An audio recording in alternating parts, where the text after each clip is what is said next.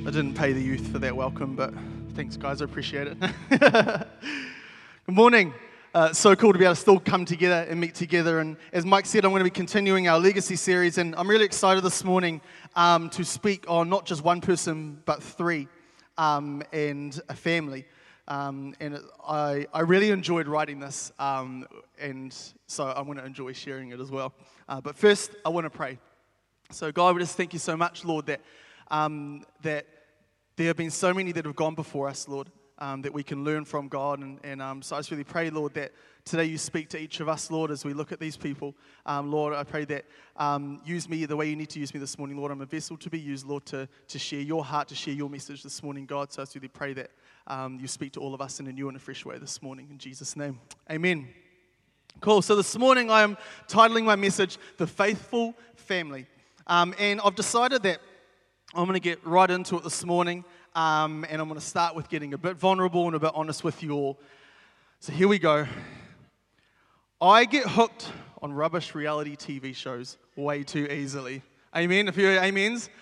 I don't know what it is, but I just get incredibly intrigued by seeing different personalities and different characters together in the same room um, and seeing the clashes, seeing the connections, um, seeing how different people re- react in different um, situations. I don't know why, but I just find it fascinating and find it far too easy to zone out and watch that for ages. Um, watching certain personalities connect and clash and watching character development um, thrown together with some good competition of some sort on TV, and, and I'm in and I'm in, in the zone. Um, and so even though most of it's rubbish, it's a good way just to zone out. And I'm, just, I'm intrigued by watching people. I don't know why. Um, and even like in malls as well, um, Ngarish and I were a shocker just like watching people. We're people watchers. Um, and we even like go to the point if you hear a laugh, we try like mimic the laugh. I don't know. We're just, I'm fascinated by different people. You should try it. It's good fun. If you're in like a food court or something um, and you hear laughs, like have fun. Try mimic their laugh and you get really good at it. And it's quite good.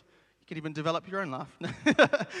So you can learn so much by seeing strengths and weaknesses of other people and how they play out in different circumstances. So when choosing who I was going to speak about this morning, um, there was one family that really caught my attention.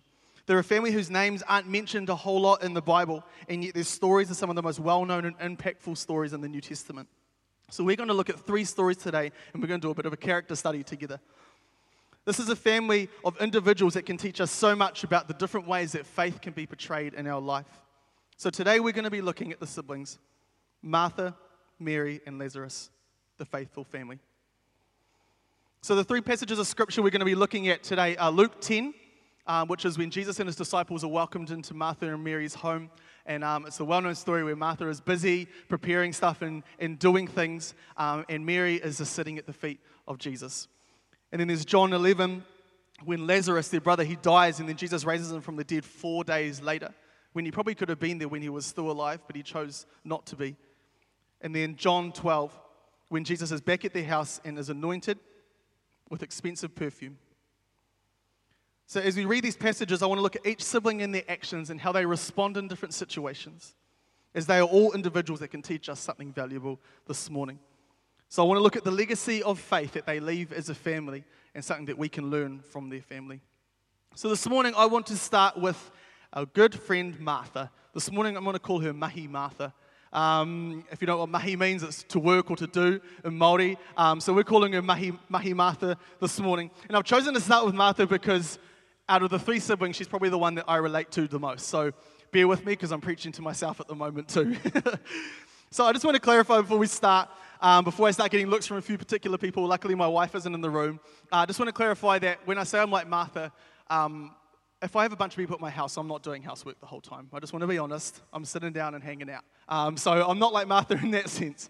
Um, but I am a task oriented person. Um, I'm a, a, problem solver, a practical person. Um, if something comes up, I'm just like, cool, what can we do to fix? Or, cool, what can we do to move on from this or to grow from this? Um, I'm, a, I'm a, a practical minded person. And I know there's probably a few other people here that can relate uh, to Mahi Martha this morning. Um, and so when we read about her, she's often doing, um, doing something, or if she sees a potential problem, she's quick to act or quick to speak out about that thing. There's probably a few people that when they read the story are kind of thinking, oh, come on, not again, Martha. Like, sort it out. There's a few people that probably think that way about her. Um, and if we look at the time she is mentioned, often we see that God has to remind her uh, of what he has already said, or often has to pull her in line or refocus her attention um, on what's in front of her. But I also see another side to her, and I think there's something very valuable that we can learn from Martha's life. So we're going to dig into the word a bit now. Um, I'm going to read a few passages of scripture, and, um, and we're going to look at how Martha responds in these moments, and then we're going to kind of break that down afterwards. So we're going to start with Luke 10, when she invites Jesus and the disciples into her home.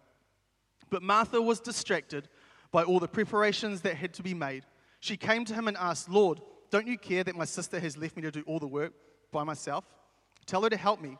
Martha, Martha, the Lord answered, You are worried and upset about many things, but few things are needed, or indeed only one. Mary has chosen what is better, and it will not be taken away from her.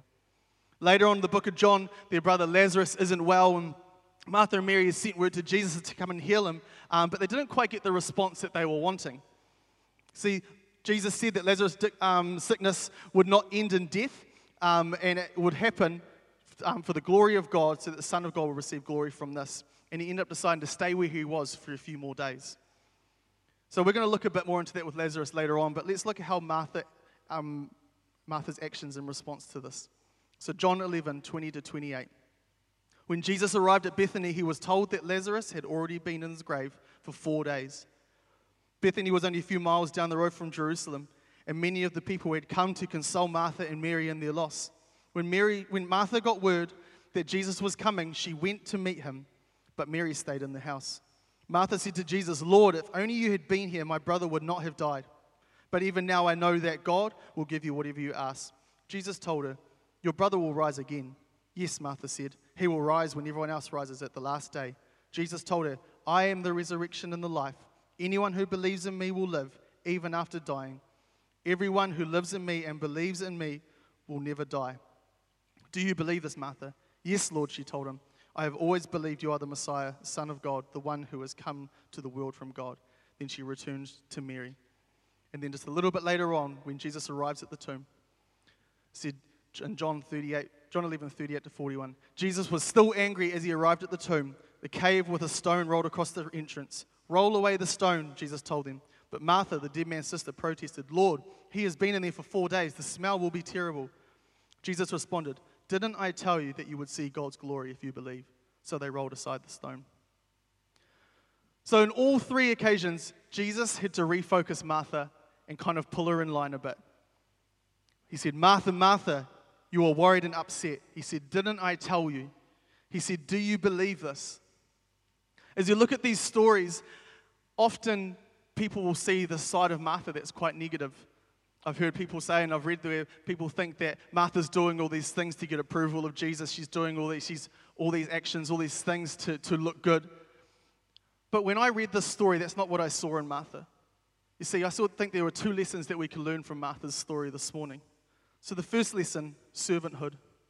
If you look back at every single deed, comment, and concern that she had, they all came from a heart for others.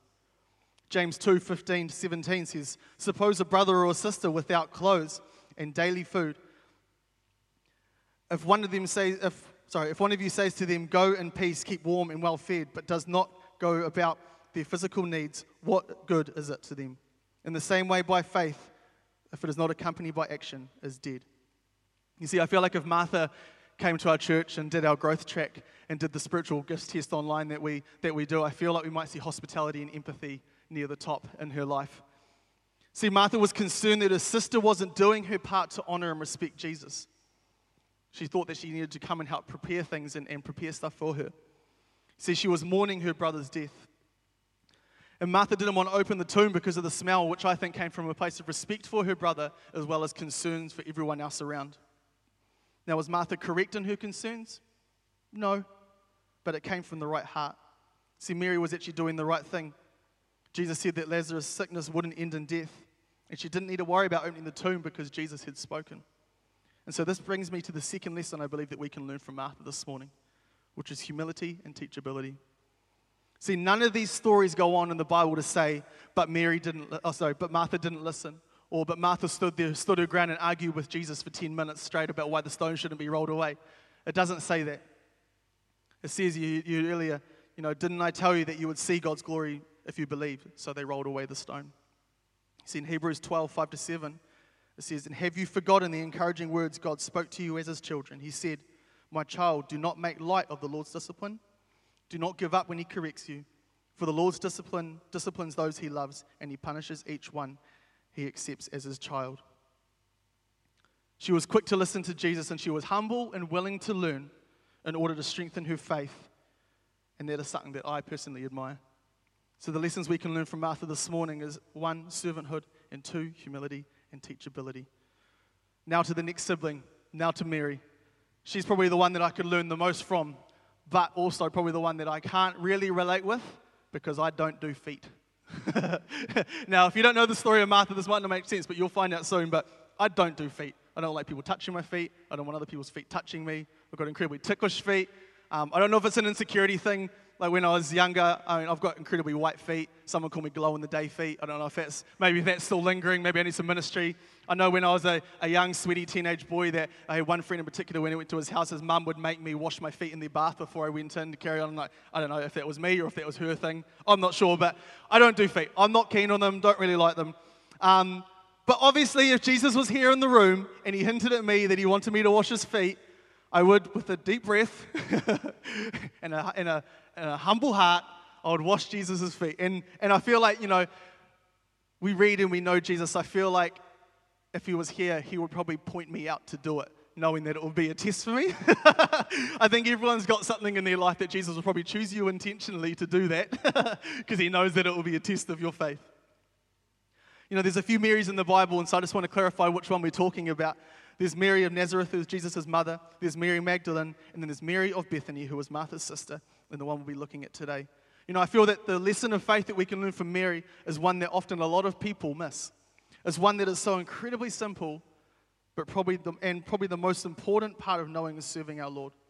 So let's read. Luke 10:39. She had a sister called Mary who sat at the Lord's feet listening to what he said. John 11:32. When Mary reached the place where Jesus was and saw him, she fell at his feet and said, Lord, if you had been here, my brother would not have died. And I think the most significant mention of Mary of Bethany in the Bible, and one of the key moments in the gospel message, when Mary anoints Jesus. Mary took about a pint of pure nard, an expensive perfume. She poured it on Jesus' feet and wiped his feet with her hair. And the house was filled with the fragrance of perfume. But one of the disciples, Judas, who was later to betray Jesus, objected. Why wasn't this perfume sold and the money given to the poor? It was worth a year's wages. He did not say this because he cared about the poor, but because he was a thief. As a keeper of the money bag, he used to help himself. Leave her alone, Jesus replied. It was intended that she would save this perfume for the day of my burial. You will always have the poor among you, but you will not always have me. You see, over these three accounts of Mary, she sat at his feet, she fell at his feet, and she anointed his feet. See, back then, to wash someone's feet was the lowest of all services. But Mary took it to another step further and washed his hair with her, washed his feet with her hair. See, I believe this was significant for a few reasons. Firstly, in, Jew, in the Jewish world, it was a symbolic action which announced that God especially favored the person that was anointed. You see, when she did that, I believe that she was anointing him as king and as Messiah. Secondly, later in John, Jesus washes the disciples' feet. Now, this would have always been a significant story, but I believe that because they were in the house where Mary did it, that it made it more important and it helped them understand why Jesus washed their feet, because Jesus was appointing them for the Great Commission. He was anointing them. So, this morning, I feel like the lesson that we can learn from our friend Mary is to submit and to honor. Acknowledging who Jesus is in her life and getting into a posture that says, not by my might, but yours. Glory to your name. See, how often do we get ourselves into a posture of surrender and declare his name? You know, the start of the Lord's Prayer Our Father in heaven, hallowed be thy name. We start by giving glory and honor where honor is due. And how often do we intentionally spend time at the feet of, the feet of Jesus, the foot of the cross? How, how often do we spend time sitting and just in awe of our Father? To submit and to honor. And then, lastly, this morning, the last sibling, Lazarus. Now, I love reading about Lazarus, and it's funny because there's not a whole lot about him in the Bible, and actually, you only hear about him in the Gospel of John and there are actually no accounts of him speaking in the Bible, and yet his life and his story led a whole lot of people to believing that Jesus was the Messiah and the Son of God. In John 11, 1 to 3, now a man named Lazarus was sick. He was from Bethany, the village of Mary and her sister Martha. So the sisters sent word to Jesus Lord, the, love, the one you love is sick. Other versions say, Lord, your friend is sick. Now, it doesn't actually mention Lazarus in Luke when Jesus first goes to their house, to Martha and Mary's house, when Martha is working away and Mary's at her feet. It doesn't actually mention Lazarus, but part of me feels like he was there. Part of me feels like he was there and he was in the room with Jesus because Martha says, The one you love is sick, your friend is sick which would suggest that there's a relationship, there's a connection, there's a friendship there. I um, this this could just be me, but as I'm reading the story, I just kind of picturing. I like to picture what was Jesus doing in the room and what were him and Lazarus talking about. And does anyone here have a friend that always has some really great ideas, but for some reason the role that you play in this idea is always the worst role. like maybe you're the one that's going to get in trouble. Maybe growing up in high school, your friends like, I've got an idea, but you're going to have to do this. Part of me is wondering, was that conversation had between Jesus and Lazarus? Did Jesus be like, okay, Lazarus, there's a few people that I know that still don't quite believe, they're still doubting. I've got this idea, but there's this role I need you to play in this idea. I wonder if that conversation was had between the two of them. John 11, 41, 41 to 44. So they took away the stone. Then Jesus looked up and said, Father, I thank you that you have heard me. I knew that you always hear me, but I said this for the benefit of the other people standing here, that they might believe that you sent me. When he had said this, Jesus called out in a loud voice, Lazarus, come out. The dead man came out, his hands and feet wrapped with, with strips of linen and the cloth around his face. Jesus said to them, Take off the grave clothes and let him go. I love this story because it's almost like a teaser trailer to the feature film. it's almost like here's a little taste of what's to come. But the last passage of scripture I want to read about Lazarus here is one that I believe highlights the power of an unwavering and undeniable faith. And that's John 12, 9 to 10. Meanwhile, a large crowd of Jews found out that Jesus was there and came, not only because of him, but also to see Lazarus, who he had raised from the dead so the chief priests made plans to kill Lazarus as well. See, I love the story of Lazarus because, like I said earlier, there's actually no account of him speaking. But people came to see him, and the Jewish leaders plotted to kill him. Now, I don't think that he was a mute. He obviously talked, he would have had conversations. But why is that not shown in the Bible? You know, I was, I was talking to Sarah after the first service, and I was just like, I'm kind of like, I wish I knew more. I want to know more of Lazarus' story. Like, the, the little that we know is like, man, I wish we could find out more about him. And, but I think there's significance in the fact that Lazarus doesn't speak in the word. And I feel like that's because his life spoke for him. His actions spoke louder than any words would. In fact, if you read over those three passages of scripture, there's actually only two accounts of Lazarus actually doing something. The first one when he was dead in the tomb, Jesus called out in a loud voice, Lazarus, come out. He listened, he got up, and he came out. The second one, when Jesus was in the house and Mary anointed him, it says, Lazarus among those reclining at the table with him. There's not a whole lot more about, about him in the Bible, but this little bit that you do read, you feel like you know a whole lot about him. And from what I read, I feel like we can see that Lazarus spent his time listening to Jesus, observing and reflecting the nature of Christ. And this is why the Jewish leaders wanted to kill him because they could not deny what the Lord had done in his life, nor could they stop the effect it was having on all the Jews, on all the people. The lesson that I think we can learn from Lazarus this morning, or the challenge, does your faith encourage faith? 1 John 2 5 to 6. But those who obey God's word truly show the complete show completely how much they love him. This is how we know we are living in him. Those who say they live in God should live their lives as Jesus did. See, people were drawn to Lazarus because it was undeniable what the Lord had done in his life. They were drawn to him because there was no arguing the fact that Jesus was real, that he was the Son of God. Are we living our lives as Jesus did? Can we confidently say this morning that our life, we're living a life that undeniably, undeniably reflects the love of God and encourages faith in others? Can we say that when people look at our life and meet us, that it's undeniable that the love of God is real? We've been doing this series called Legacy. And I believe that this family, as three individuals, leave a beautiful legacy of what faith looks like. I think we can learn something from each sibling today and apply it in a way, in the way that we walk out our own faith journey, and each little bit is important. See, knowing when to be busy, but knowing when to stop and sit. Knowing when to be bold, but also remaining humble and teachable. Living as Jesus did and trusting Him with our eternity. And living in a way that encourages um, others in their faith. And when I read about this family, I feel like this is a, the perfect image of a small group. That's why we love small groups because it's so many individuals, a group of individuals that all have their own way that they show their faith, um, but we can also put our hand up and say, you know what, there's other areas that we can improve in in our faith journey. And we can rub shoulders, we can learn from each other, we can encourage each other in our small groups. Some of us here might relate with Martha, might be busy doing, doing, doing, and maybe we don't take enough time just to sit. Maybe some of us here can encourage others in our group by the way that we live. As we close today, I'm wondering if there are a few people that relate to Martha. And you can say, I've been so busy doing that I've missed the most important part to sit at his feet. Or maybe there's a group of us that feel like, actually, you know what? I'm really good with God. I do. I sit at his feet. I intentionally put time aside to sit with him and to know him and to get to know him and to love him. But actually, now that I think about it, maybe I'm not living like Jesus did. Maybe I'm not speaking and encouraging faith through my actions and the way that I live. Or maybe some of us here are saying to ourselves with a humble heart that actually I haven't even made the decision to invite God into my life, to trust His plan, and to trust Him with my eternity. This morning, I want to give you the opportunity to make that decision. I'm going to pray a simple prayer now, and if any of that speaks to you this morning, can I ask that you pray with me, that you pray this from your heart?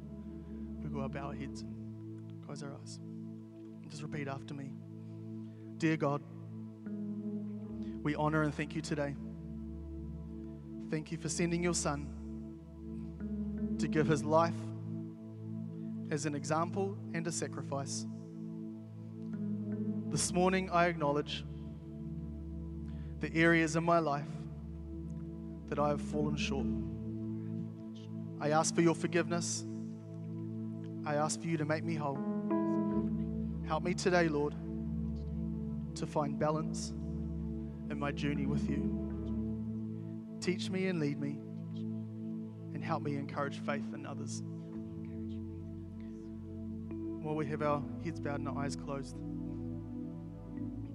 if anyone here prayed that prayer for the first time, inviting God into your life, firstly, I just want to congratulate you and say that's awesome. Or maybe someone here, maybe you've prayed that prayer as a prayer of recommitment.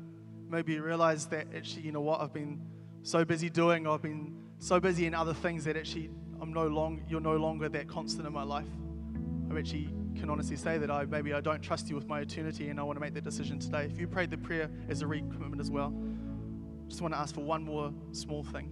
I'm going to count to three, and when I get to three, I'll just love for you to slip your hand up just so that we can see you and we can um, connect with you and, and, and pray with you. But then also, as a, as a physical act, to say, God, that's me. God, I've made that decision today. So, one, God loves you. Two, He has a plan and a purpose for your life. And three, if that was you this morning, awesome. Awesome. Thank you, Jesus. Is anyone else this morning? Lord, we just thank you so much for those that have put their hand up, Lord, and, and said, That's me this morning, God. And for those that maybe didn't feel confident to put their hand up, but have actually made that decision and said that prayer, Lord. Lord, firstly, we give their life to you, Lord, and we ask that you lead them and protect them, Lord. Lord, and we just pray that all of us here can learn something from this family of faith this morning, Lord. That we can acknowledge the strengths that we have in our faith and learn how to use them and to grow them, but then also acknowledge maybe the areas that we can lift a bit more, Lord. Areas that maybe we've pushed aside that, that Lord, that we can strengthen and we can learn more in. God, help us in our journey of faith, Lord, that we can get to a point where our life encourages faith in others. In Jesus' name.